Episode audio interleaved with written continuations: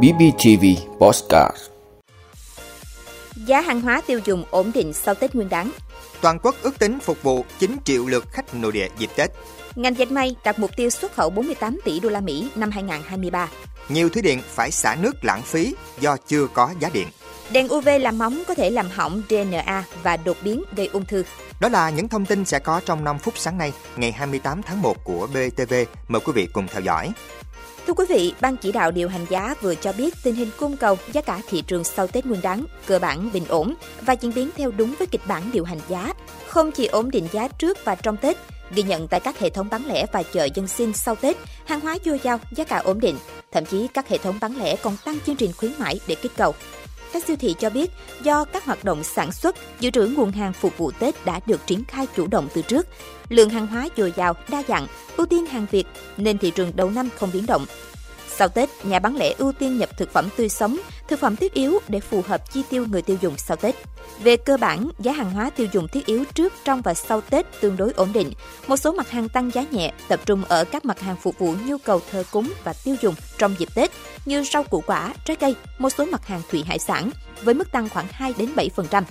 Hàng hóa tại chợ dân sinh sau Tết dồi dào, giá cả không có nhiều biến động do hàng hóa từ các tỉnh chuyển về thông suốt. Một số mặt hàng tươi sống tăng nhẹ không đáng kể. Thưa quý vị, theo thông tin sơ bộ từ Tổng cục Du lịch Bộ Văn hóa, Thể thao và Du lịch cho biết, trong 6 ngày nghỉ Tết Quý Mão 2023, từ ngày 29 tháng Chạp đến ngày mùng 5 Tết, tức từ ngày 21 đến ngày 26 tháng 1 năm 2023, toàn quốc ước phục vụ 9 triệu lượt khách nội địa, tăng khoảng 47,5% so với cùng kỳ Tết nhâm dần 2022. Số lượng khách quốc tế đến Việt Nam dịp Tết Nguyên đán tăng mạnh so với dịp Tết Dương lịch năm 2023. Việc Trung Quốc mở cửa trở lại từ ngày 8 tháng 1 đã khiến thị trường du lịch quốc tế sôi động, nhộn nhịp hơn. Các cơ sở lưu trú ghi nhận số lượng đặt phòng của khách quốc tế đạt từ 30 đến 40% tổng lượng đặt phòng dịp Tết. Một số địa phương trọng điểm du lịch như là Bình Thuận, Thành phố Hồ Chí Minh, Đà Nẵng, Khánh Hòa, Bình Định đã chủ động phối hợp cùng hãng hàng không và doanh nghiệp lữ hành tổ chức các sự kiện thu hút khách quốc tế. Trong đó Vietnam Airlines, Vietjet Air, Bamboo Airways phối hợp cùng một số tỉnh thành phố tổ chức chào đón các vị khách quốc tế tới sông đất đầu năm. Đồng thời, các hoạt động chào mừng tại sảnh sân bay, ga tàu và lì xì năm mới đã thu hút đông đảo khách quốc tế tham gia, tạo không khí hứng thú và khẳng định hình ảnh du lịch Việt Nam an toàn thân thiện. Các hãng hàng không đã tăng cường thêm số chuyến bay, gia tăng phục vụ nhu cầu di chuyển của du khách dịp Tết Nguyên đán, không xảy ra tình trạng chen lấn, mất trật tự an ninh. Năm nay, thời gian nghỉ Tết dài 7 ngày, thời tiết thuận lợi, nhiều gia đình chọn đi du lịch ngay những ngày cuối tháng Chạp và đón giao thừa ở các điểm đến du lịch.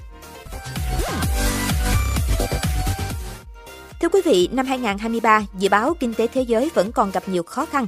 Tổng cầu dệt may thế giới khoảng 700 tỷ đô la Mỹ, giảm 8% so với năm 2022. Trong bối cảnh đó, bài học từ năm 2022 đã buộc doanh nghiệp chuyển đổi cơ cấu sản xuất từ hàng dệt kim sang hàng dệt thoi và đặc biệt đa dạng hóa thị trường. Theo ông Vũ Đức Giang, Chủ tịch Hiệp hội Dệt may Việt Nam, các nhà đầu tư trong nước và nhà đầu tư nước ngoài đã đầu tư mạnh vào phần công thiếu hụt, nên tỷ trọng thâm hụt của ngành dệt may sẽ giảm so với mục tiêu đặt ra.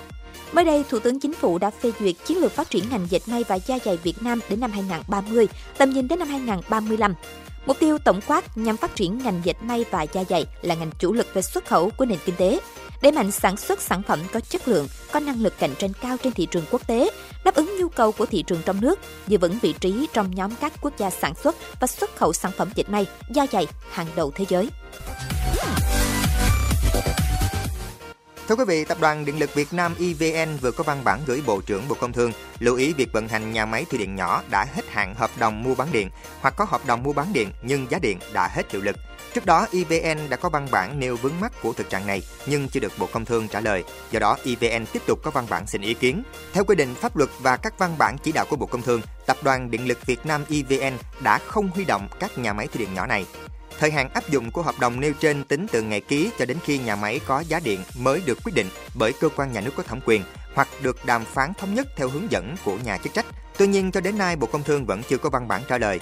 Theo EVN, đối với các nhà máy thủy điện nhỏ, việc không vận hành nhà máy sẽ dẫn đến phải xả nước gây lãng phí.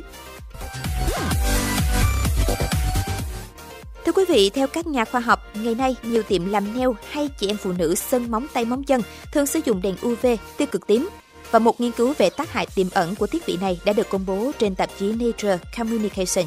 Theo các nhà khoa học, tiếp xúc quá nhiều với tia cực tím có các bước sóng dao động từ 280 đến 400 sẽ thúc đẩy ung thư da. Trong khi loại đèn UV làm móng có phổ khác nhau, khoảng từ 340 bước sóng đến 395 bước sóng. Những tia UV này sẽ có khả năng gây ung thư, tổn thương không thể phục hồi cho DNA của các tế bào tiếp xúc.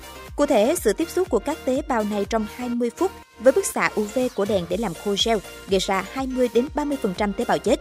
Đáng chú ý, nếu người sử dụng liên tục trong 3 ngày, 20 phút mỗi ngày, có thể phá hủy 65 đến 70% tế bào.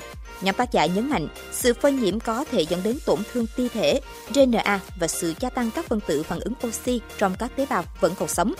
Chúng là yếu tố thúc đẩy đột biến DNA. Những kết quả sơ bộ này chắc chắn là đáng lo ngại.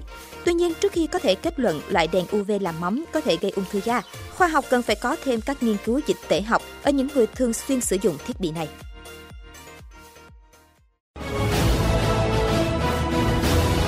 Cảm ơn quý vị đã luôn ủng hộ các chương trình của Đài Phát thanh truyền hình và báo Bình Phước. Nếu có nhu cầu đăng thông tin quảng cáo ra vặt, quý khách hàng vui lòng liên hệ phòng dịch vụ quảng cáo phát hành số điện thoại 02713 887065. BBTV, vì bạn, mỗi ngày.